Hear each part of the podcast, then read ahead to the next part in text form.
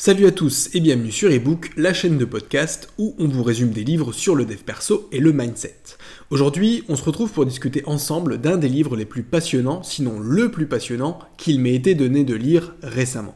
En ce moment, on entend beaucoup parler de santé mentale, d'anxiété ou encore de dépression. Et ça tombe très bien parce que c'est exactement les thématiques du livre de Matt Haig qui s'intitule Rester en vie, 1000 raisons de se relever et d'exister pleinement. Mais si aujourd'hui on va parler de cet ouvrage, c'est pas pour surfer sur une tendance, mais plutôt parce que je me suis rendu compte de l'ampleur du problème et que je suis moi-même en ce moment touché par la dépression.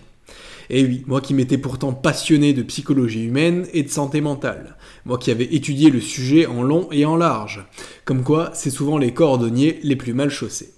Bon, l'idée autour du fait d'en parler avec toi aujourd'hui, c'est pas de gratter de la compassion ou de me faire plaindre. Au contraire, ça m'a donné une occasion supplémentaire de creuser le sujet. Dans la vie, il faut toujours voir les opportunités et se dire que quand c'est pas la grande forme, l'avenir ne pourra qu'être meilleur. Comme dirait l'autre, l'heure la plus sombre est celle qui vient juste avant le lever du soleil. L'idée, c'est plutôt de dire que cette saloperie de dépression n'épargne vraiment personne et qu'au vu des statistiques citées dans le livre, c'est beaucoup plus commun, banal et répandu que ce qu'il n'y paraît. Que tu le saches ou que tu l'ignores, tu connais forcément quelqu'un qui fait ou en a déjà fait une, puisqu'une personne sur cinq souffre ou a souffert de dépression à un moment de sa vie. Une personne sur cinq, ça fait 20% de la population. Et dans ces 20%, on ne compte que la dépression, pas les autres maladies mentales comme les TAG ou les burn-out par exemple. Donc c'est juste énorme, et peut-être même que si tu as cliqué sur cet épisode, c'est que tu es directement concerné par l'une de ces situations. Donc je me suis mis à chercher un livre sur le sujet pour partager tout ça avec toi, et j'ai trouvé celui-là parce que la problématique de l'auteur semblait proche de la mienne, et qu'il avait 24 ans quand sa dépression a commencé, donc un âge relativement proche du mien. Il y raconte son parcours sur un ton un peu drôle, un peu à la Mark Manson dans l'art subtil de s'en foutre, ce qui faisait que ce bouquin avait une double raison d'être trop bien, que ce soit sur le fond ou sur la forme. Et si tu te demandes encore qui est l'auteur, je t'avoue que je ne le connaissais pas non plus auparavant. Au fond, il est aussi peu connu et reconnu que la maladie qu'il décrit, et c'est précisément la raison pour laquelle je t'invite à rester jusqu'à la fin de cet épisode. Parce que, je te le garantis, tu vas apprendre plein de choses, ça te sera extrêmement utile, que ce soit pour toi ou pour les autres, et en définitive, je te promets que tu ne vas pas perdre ton temps. Je te le dis sans prétention, cet épisode est à mon avis l'un des plus importants, sinon même le plus important de ce podcast. Et comme il risque d'être un peu long, tu peux si tu le souhaites soit le passer en accéléré, soit le réécouter plusieurs fois, soit prendre des notes, pourquoi pas. Je sais que certains abonnés m'ont dit qu'ils le faisaient, ou tout simplement utiliser la barre de temps pour aller directement à ce qui t'intéresse. A noter que l'épisode d'aujourd'hui va être un peu différent, en ce sens qu'on va certes parler du livre, mais pas que. En fait, on va plutôt l'utiliser comme un support pour parler de santé mentale, mais de manière plus générique et plus large, sans se cantonner au contenu de l'ouvrage. Je voudrais tout d'abord commencer par une petite définition de la dépression, en précisant bien que c'est différent d'une déprime. Parce qu'être déprimé, c'est une humeur, tandis qu'être dépressif, c'est une maladie. Donc la déprime, c'est quelque chose d'éphémère, là où la dépression aura tendance à s'installer dans le temps. Parce que c'est une pathologie avec d'ailleurs toute une panoplie de symptômes vraiment délicieux. Et c'est quelque chose à prendre au sérieux parce que selon les chiffres de l'OMS, la dépression tue plus que le cancer ou Alzheimer, qui sont des autres maladies, même si effectivement elles ne sont pas du tout du même registre. Dans des pays comme le Royaume-Uni ou les États-Unis, c'est l'une des principales causes de mortalité puisqu'elle représenterait environ un décès sur 100. Chez les moins de 35 ans, la principale cause de mortalité est d'ailleurs le suicide, qui est une conséquence directe d'un état dépressif. Tout ça pour dire qu'encore une fois, une déprime, ça passe tout seul après quelques temps en se mettant un petit coup de pied au cul. Tandis que la dépression, il va falloir véritablement la traiter, la soigner. Parce qu'encore une fois, c'est une maladie. C'est pas parce que ça se voit pas que ça n'existe pas et que ceux qui en sont l'objet n'en souffrent pas. Certains en arrivent à un point tel qu'ils se sentent obligés de se faire du mal physiquement pour qu'enfin ça se voit et qu'enfin les gens comprennent et prennent ça au sérieux. Parce que disons les choses comme elles sont, aujourd'hui ça n'est pas pris au sérieux et il y a beaucoup d'exemples pour le démontrer. Déjà, il y a assez peu de pédagogie qui est faite sur le sujet, ce qui en fait quelque chose de mal compris, et d'ailleurs jusqu'à récemment en France, les séances de psy n'étaient pas prises en charge par la Sécu. Sur un autre registre, et j'ai appris ça lors d'une discussion avec une connaissance la semaine dernière, certaines assurances emprunteurs ne couvrent pas les pertes de revenus professionnels lorsqu'ils sont la conséquence d'un burn-out ou d'une dépression. Là où les autres maladies, professionnelles ou non, sont couvertes. Une jolie façon de dire aux gens qu'au fond, on est là pour vous aider, mais si c'est un problème de santé mentale, bah ma foi, c'est à vous de vous ressaisir. Et pareil pour la perception que les gens en ont. Quelqu'un qui fait une dépression, c'est pas forcément quelqu'un qui se met en boule dans un coin pour pleurer en écoutant du Lana Del Rey, d'accord?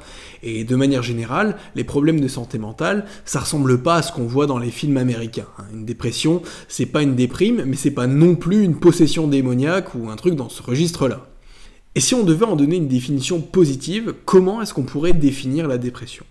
En fait, c'est plutôt une maladie qui va se définir par ses symptômes.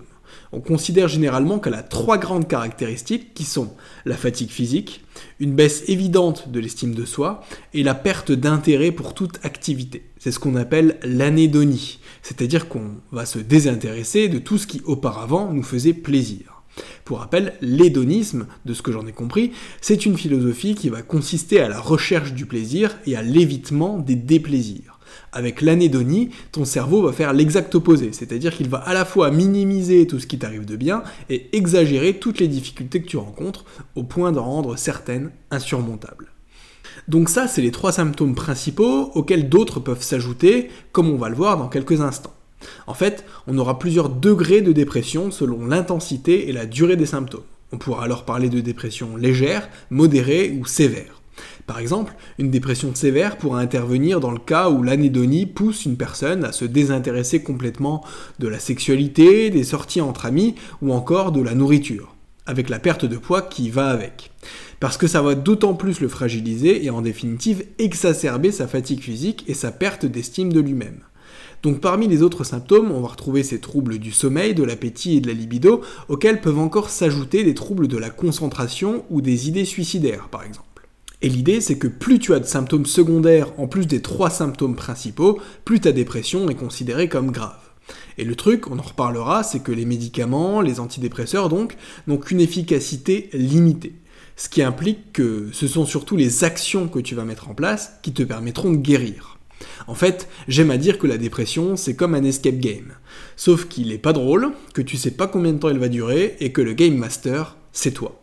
Parce qu'en effet, il y a des facteurs ou des comportements qui augmentent les risques de survenance de dépression, comme le fait de travailler beaucoup et de dormir trop peu.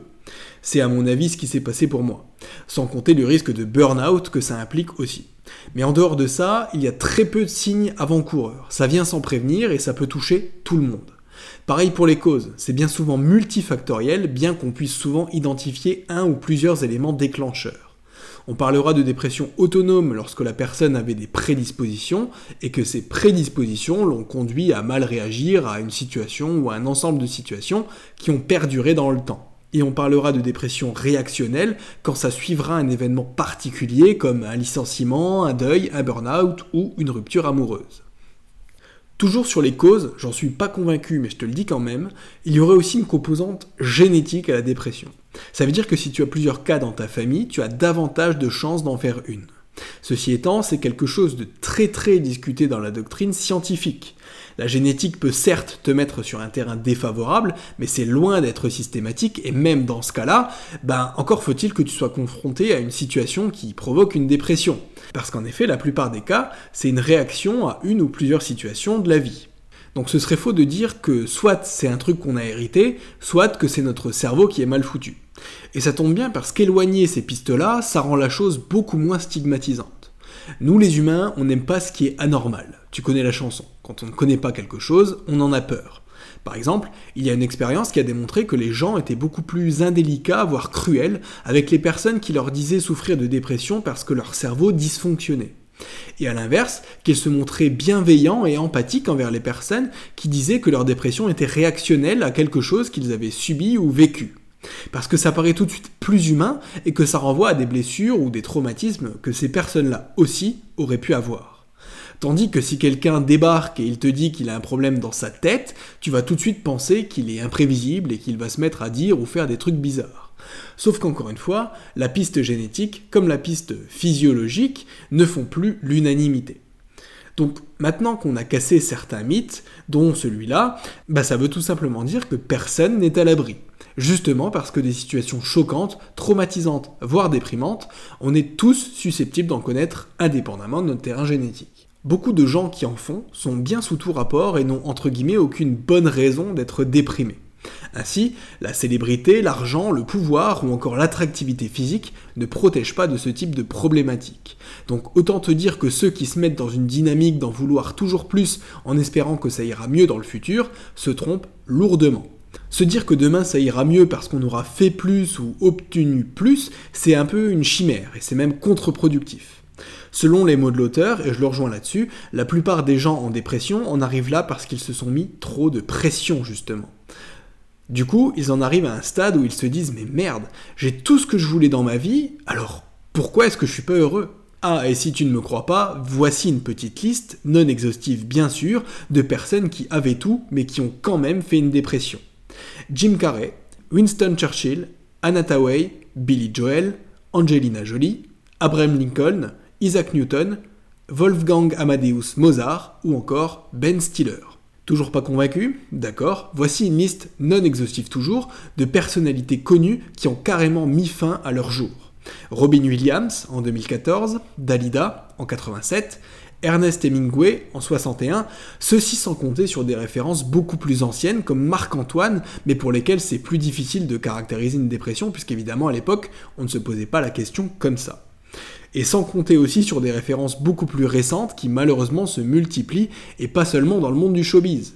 Je pense en particulier à tous ces ados qui mettent fin à leur jour parce qu'ils se faisaient harceler à l'école.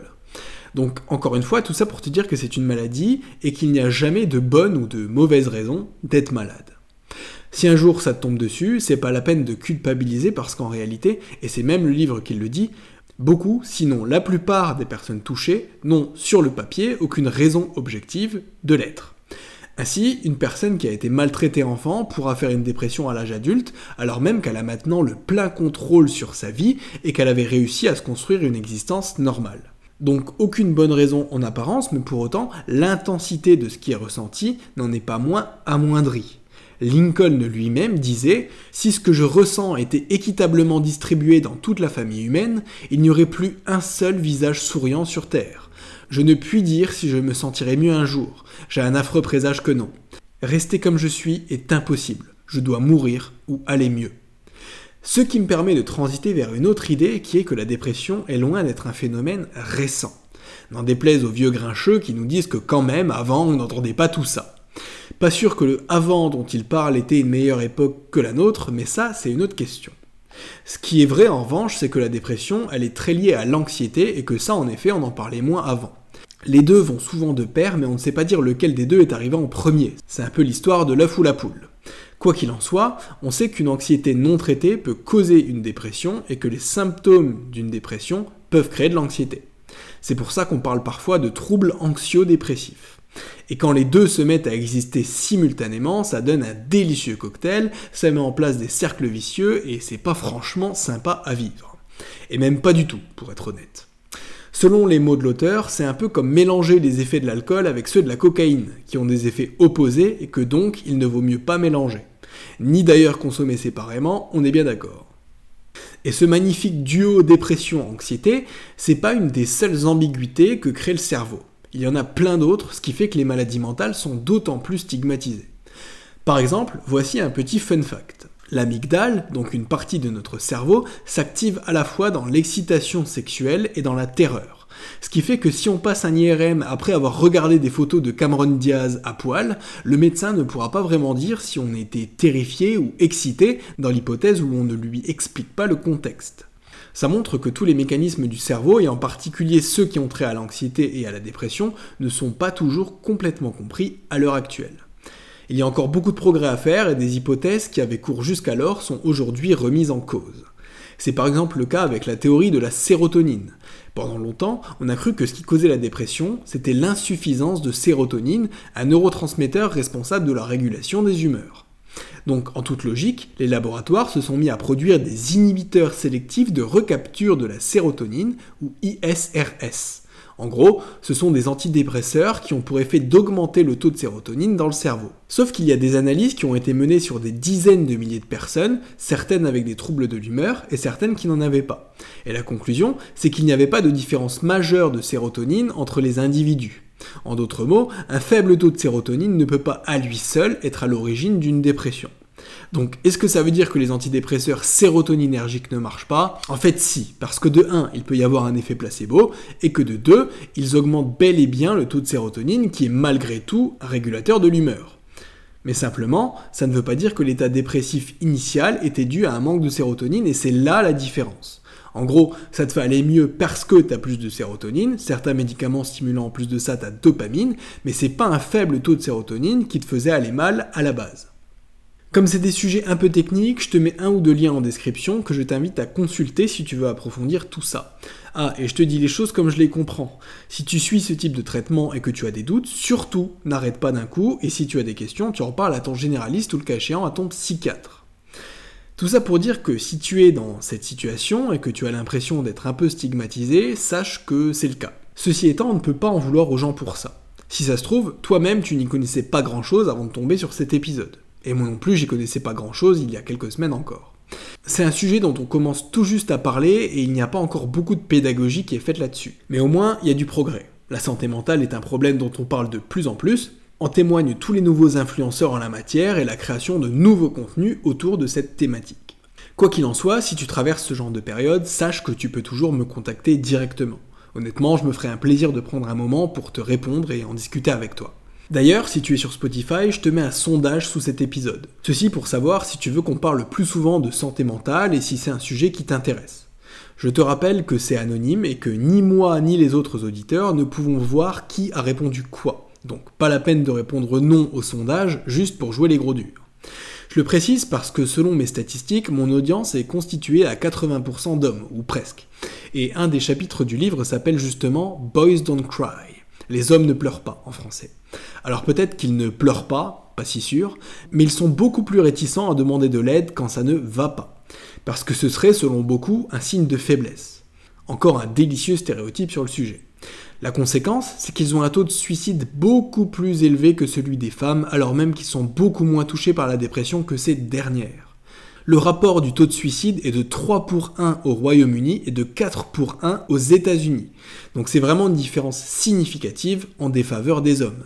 Tout ça pour dire que si t'es un homme et que ça t'arrive, bah déjà, t'es pas tout seul. Hein. Déjà, il y a moi. Et au-delà de ça, ben je le dis naïvement, mais ça n'enlève rien à ta virilité. Ça ne fait pas de toi un fragile ou un incapable. Et si jamais c'était vraiment ça qui te bloquait, ben, sache que les professionnels de la santé mentale peuvent être consultés de façon anonyme et surtout, ils sont soumis au secret professionnel. Donc même si tu vas en consulter un, ne t'inquiète pas, personne ne sera au courant. Parce que je pense qu'il est là le problème autour du Boys Don't Cry. N'en déplaise à la doxa ambiante, nous les hommes ne sommes aimés ou socialement valorisés que quand on fait quelque chose ou quand on est quelqu'un, ce qui n'est pas forcément le cas pour les femmes. Ce qui fait qu'on a beaucoup de choses à endosser, le tout sans avoir le droit de se plaindre, parce que quand même, on n'est pas des tapettes. Et c'est comme ça qu'à mon avis, on se retrouve en tête des classements, bien loin devant ces dames, quand il s'agit de frustration, de criminalité, de profils psychotiques et, dans le cas qui nous intéresse, de taux de suicide. Pour rejoindre ce qu'on disait avant sur la quête du toujours plus, eh ben, il faut garder en tête, et ça c'est moi qui te le dis, que la vie c'est comme une bouteille de bon vin. Il vaut mieux l'apprécier au fur et à mesure plutôt que de tout boire d'un trait. Parce que sinon c'est au mieux la tête dans la cuvette et au pire le coma. Si on est honnête, se fixer toujours plus de buts, c'est surcoté parce que tu connais la psychologie humaine. La réalisation d'un but va procurer moins de plaisir que sa non-réalisation va causer de douleur. En français, ça veut dire que réaliser ton objectif te donnera du bonheur à hauteur de 6 sur 10, tandis que louper ton objectif te donnera de la douleur à hauteur de 8 ou 9 sur 10. Donc se fixer trop d'objectifs et être trop dur avec soi-même, c'est pas viable, pas sain et pas source de bonheur parce que statistiquement, tu ne peux pas tout faire, tu ne peux pas réussir partout. Maintenant qu'on a avancé un peu dans le raisonnement, je voudrais revenir un peu sur la définition subjective de la dépression et de l'anxiété c'est-à-dire non pas sur sa définition clinique, mais plutôt sur la façon dont elle est vécue par ceux qui en sont l'objet. Si tu connais la dépression ou que tu l'as connue, tu sais foncièrement ce que c'est. Et si tu ne sais pas, je voudrais juste bien le rappeler, encore une fois, que ça n'est pas une faiblesse. Si tu es plus résistant à ce genre de problématique, vraiment tant mieux, mais tu ne peux pas invalider les sentiments ou le ressenti de quelqu'un au motif que tu aurais réagi différemment à une situation ou à un ensemble de situations. Les types qui font des dépressions et qui chaque jour, chaque minute et chaque seconde décident de continuer à vivre même si c'est douloureux, qui continuent à se battre et à aller de l'avant, en réalité ils sont plus forts que la majorité des gens. La plupart du temps, au lieu de laisser leur situation les émousser, elle va les aiguiser. Parce que les types qui font des dépressions, une fois qu'ils s'en sont sortis, bah ils ont une plus grande sensibilité et ils finissent bien souvent par l'utiliser et en faire quelque chose. Abraham Lincoln est ici l'exemple parfait, puisque c'est quand même sous sa présidence que l'esclavage a été aboli aux États-Unis. Et c'est entre autres la raison pour laquelle il a été assassiné par Bush en 1865. Donc peut-être qu'il était dépressif, mais il était sacrément déterminé à faire le bien, et ça lui a même coûté la vie. Pareil pour tous ces types qui écrivent des bouquins où ils parlent de leur dépression et où ils théorisent le sujet. Ils se mettent à nu dans un livre avec pour seul objectif d'aider d'autres personnes à aller mieux, et ça, c'est quand même respectable. En fait, c'est la définition même de la résilience telle qu'elle a été développée par Boris Cyrulnik, type dont je suis complètement fan et sans doute l'un des seuls que je pourrais écouter parler pendant des heures et des heures durant. Mais bref, tout ça pour dire que le livre dit une phrase très vraie qui est que un nuage qui laisse place au soleil reste un nuage. Mais il est assez thérapeutique de savoir que le plaisir ne se contente pas de compenser la douleur, il peut en découler. Donc sur le moment, c'est vrai que c'est pas spécialement agréable à vivre, hein, on va pas se mentir, mais voilà, il faut tenir bon et se dire qu'on peut et même qu'on va en faire quelque chose de bien. Ceci étant, une question demeure, c'est qu'est-ce qu'il faut faire quand on a un proche qui est touché par cette saloperie qu'est la dépression? Comment on réagit à ça? Qu'est-ce qu'on dit? Et qu'est-ce qu'on fait? En substance, ce que dit l'auteur, c'est qu'il n'y a pas une liste de choses en particulier qu'il faille dire ou faire. Dans des cas comme ça, et comme dirait une vieille chanson, il n'y a rien à faire à part être présent, penser les plaies, changer les pansements, le seul remède, c'est le temps. Donc ça peut être frustrant pour l'entourage, mais quelque part, vouloir trop en faire, ça augmente aussi le risque de faire une bourde, et c'est pas forcément ce qu'on veut non plus. C'est pour ça qu'à contrario, l'auteur nous dit qu'il y a des choses qu'il ne faut pas dire ou pas faire, et je suis tout à fait d'accord avec ça. Loin de moi l'idée d'être moralisateur sur cette partie, je le précise tout de suite, mais il y a des choses qu'il vaut mieux éviter. Par exemple, j'ai moi-même reçu des Allez, bouge-toi le cul et retourne au boulot de la part de personnes qui pensaient être bienveillantes et dire ça pour mon bien. Et en effet, c'est quelque chose qu'on a tendance à sortir facilement parce qu'on confond trop souvent des primes et dépression. Ceci étant, je ne jette même pas la pierre à ceux qui font la confusion parce qu'encore une fois, il y a quelques semaines encore, j'étais pas foutu de les différencier non plus. Mais tout ça pour dire que quand ça va pas, ça va pas. Et c'est pas replonger dans le train-train quotidien, celui-là même qui t'a rendu malheureux, qui va t'aider à aller mieux.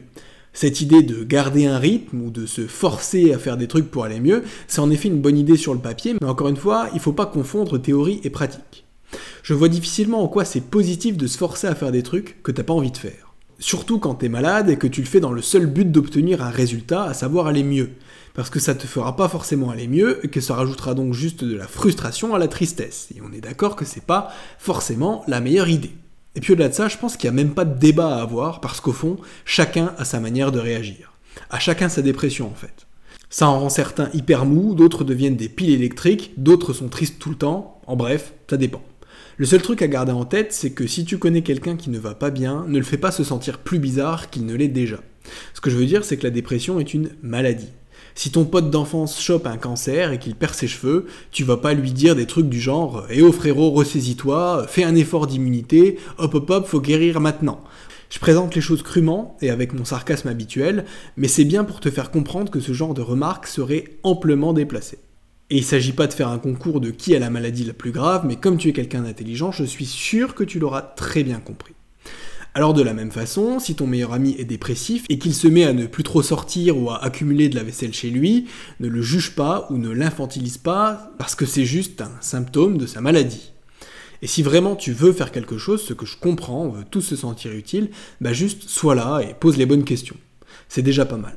Rien que le fait d'entendre des trucs comme euh, Tu sais, si t'as pas le moral, tu peux m'appeler, hein, t'hésites pas. Ou encore euh, Et toi, ça va mieux? Bah c'est déjà suffisant. Ça met déjà du baume au cœur, comme on dit. Même si au final la personne ne te demande pas d'aide, bah au final au moins elle sait qu'elle pourra le faire et crois-moi c'est déjà un soulagement. Par exemple, j'ai un ami à moi qui habite en Corse et qui m'a proposé récemment de venir passer une semaine chez lui pour les vacances. Donc pour passer une semaine au soleil et me reposer quoi. Donc j'ai pris l'avion en solo pour aller le rejoindre et en effet ça m'a fait le plus grand bien. On a pu discuter un peu de ce que je ressentais, des actions que je comptais mettre en place et de comment j'appréhendais le retour au boulot. Et crois-moi, c'est beaucoup moins désagréable de parler de ce genre de sujet quand on est en tongue au bord de la plage, avec en fond le bruit des vagues et la lumière du coucher de soleil. Le deuxième truc à faire, c'est tout simplement de s'informer sur ce genre de problématiques, et si tu en es à ce stade de l'épisode, je pense que tu es déjà sur la bonne voie. L'idée, c'est de se renseigner un peu sur les symptômes, sur les défis que la personne qui en fait l'objet est amenée à relever, et sur comment on peut être là pour la personne en question. Parce que dans ces cas-là, être bien entouré, c'est plus important que jamais. Et j'avoue qu'en la matière, j'ai vraiment beaucoup, beaucoup de chance.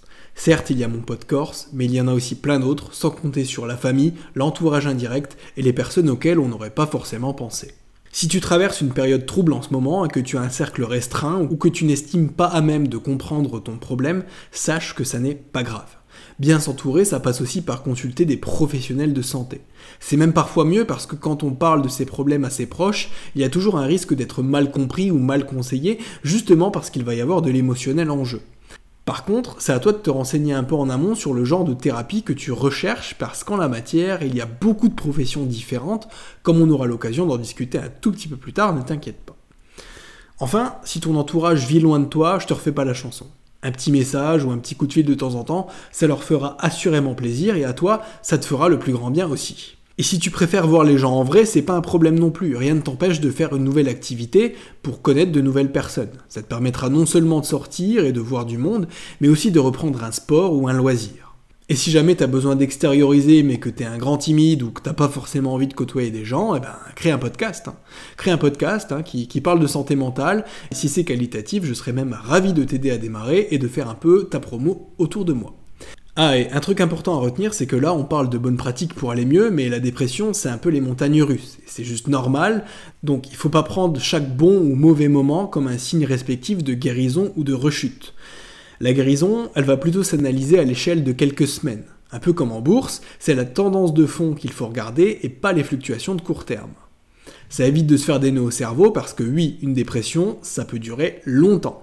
Et que oui, les risques de récidive sont assez élevés, même des années après le premier épisode dépressif. Et si je le dis, c'est pas pour te décourager, mais juste pour être honnête. Avec toi et aussi avec moi-même en l'occurrence. À la fin du livre, l'auteur parle de quelques conseils pour mieux vivre au quotidien. On va y retrouver la pratique de certaines activités comme euh, le yoga, l'écriture ou encore la méditation, qui sont des activités réputées pour réduire le stress. Si tu ne connais ou ne maîtrises pas encore ces disciplines, sache que tu peux quand même les pratiquer parce qu'il y a beaucoup de chaînes YouTube ou encore d'applications qui peuvent t'initier à ça gratuitement. Je pense par exemple à Petit Bambou pour la méditation et aussi à Voss qui est une appli de santé mentale plus généraliste, on va dire. Sauf erreur, elle n'existe qu'en anglais à l'heure où j'enregistre cet audio, mais c'est vraiment une super appli que je recommande les yeux fermés. Et toutes ces ressources, elles sont assez utiles quand on sait que l'anxiété est une grosse composante de la dépression et qu'elle peut en être la cause comme la conséquence, comme on l'a déjà évoqué. Mais bref, l'anxiété c'est un tout autre sujet qui est lui aussi assez technique. Donc si tu veux qu'on aille plus loin sur cette notion et qu'on parle un peu plus d'anxiété dans le cadre d'un autre résumé, n'hésite pas à me le dire directement. Parce que le but de ce podcast, encore une fois, ça reste quand même de répondre à des problématiques ou discuter de sujets qui t'affectent personnellement ou en tout cas qui t'intéressent. Et au-delà de ce que l'auteur recommande de faire pour aller mieux, il dit aussi qu'il faut apprécier de ne rien faire. Donc vivre des moments de silence où juste on se pose et on ne fait rien.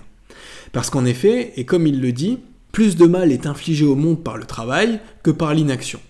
Surtout dans nos sociétés hyper speed. Sauf exception bien sûr, on est une génération qui a du mal avec le fait de ne rien faire, et c'est dommage parce qu'à la fois ça génère de l'anxiété, et ça empêche le travail d'introspection, qui est pourtant le remède le plus efficace quand on cherche à améliorer sa santé mentale. Enfin, comment et où chercher de l'aide? Juste avant, on a vu les bonnes pratiques, ce qu'il fallait éviter de faire, on a parlé des médicaments, de l'importance d'être bien entouré, mais maintenant, comment est-ce qu'on peut combiner tout ça pour obtenir concrètement de l'aide? Parce que reconnaître qu'on a un problème de santé mentale, c'est déjà pas facile, alors demander de l'aide, n'en parlons pas. Déjà, le premier truc à garder en tête, c'est que c'est toujours le bon moment pour demander de l'aide et il n'y a pas de bonne ou de mauvaise raison d'aller consulter pour ça. Si t'as un petit stress ponctuel, que ça te déprime et que t'as envie d'en parler à un psy, bah juste, t'y vas en fait. Au pire des cas, tu feras 3-4 séances et ça s'arrêtera là. Mais dans tous les cas, prendre soin de soi, de sa santé et de sa santé mentale en particulier, ça n'est jamais une perte de temps ou d'argent. Il vaut mieux traiter un petit problème maintenant qu'un gros plus tard. N'attends pas que la saleté s'accumule sous le tapis et tourne-toi vers toutes les personnes que tu estimes utiles. Pour les professionnels, généralement, c'est le médecin généraliste qui établit un premier diagnostic. Et selon ta problématique et tes croyances personnelles, il y a peut-être des interlocuteurs à privilégier, comme le psychiatre, le psychothérapeute, en passant par le sophrologue, l'hypnothérapeute, voire même le magnétiseur, pourquoi pas, hein. il y a toujours des, gens qui sont plus spirituels que d'autres. Et si jamais ça marche pas tout de suite, dis-toi que de 1, ça peut prendre du temps, et que de 2, c'est peut-être le thérapeute qui pose problème davantage que la discipline en elle-même. Si ça se trouve, la psychothérapie c'est exactement ce qu'il te faut, mais t'es juste pas tombé sur la bonne personne. Et dans ces cas-là, il faut pas hésiter à expérimenter un petit peu. Et peu importe la discipline ou le professionnel que tu choisis, c'est des personnes qui sont là pour t'écouter, le cas échéant pour te soigner, mais jamais pour te juger. Donc tout ça pour te rappeler qu'il n'y a pas de symptômes honteux ou de sujets tabous. C'est ta santé mentale avant tout, et ce qui se passe dans ta tête et dans ton corps, tu dois pouvoir l'exprimer librement. Donc explique comment tu te sens avec tes mots et ce sera au professionnel en face de toi de trouver des pistes pour creuser et traiter ta problématique. Ce qui ne t'interdit pas de te renseigner en parallèle sur le mal dont tu souffres, bien entendu, mais tout ça pour dire que t'as pas besoin de connaître des termes comme ISRS ou encore élan vital pour être entendu et compris. Comme on l'a dit, à la fin de son livre, l'auteur termine par 40 conseils pour mieux vivre. Puisqu'on est en train de parler de l'importance de s'informer et de s'éduquer, en particulier sur la santé mentale, j'aimerais clore cet épisode avec le conseil numéro 36 qui nous dit Lisez ce que vous voulez, mais lisez. Les livres sont des possibilités. Ce sont des échappatoires. Ils vous donnent des options quand vous n'en avez plus. Chaque livre peut être une maison pour un esprit déraciné. Et voilà, c'est déjà la fin de cet épisode, même si je pense qu'il sera un tout petit peu long. En tout cas, si tu es resté jusqu'au bout, c'est que ça t'a plu. Je m'attends pas à un tonnerre d'applaudissements non plus, c'est pas du tout le but, mais si tu mets un petit commentaire à cet épisode ou que tu le partages, ça peut aider à le référencer et, in fine, aider quelqu'un qui en a besoin. C'était le but de cet épisode en tout cas. Ceci étant, garde en tête qu'il n'a pas vocation à être exhaustif, ni à poser un diagnostic sur une situation que tu vis en ce moment. Je te mets donc de la documentation en description de cet épisode, que je t'invite vivement à aller consulter. Et si tu penses que j'ai oublié de mentionner certaines ressources ou certaines choses, bah n'hésite pas à venir me le dire directement et je verrai ce que je peux faire pour diffuser tout ça. Voilà, merci de m'avoir écouté et en attendant, je te dis à bientôt pour un nouvel épisode. C'était ebook. Ciao ciao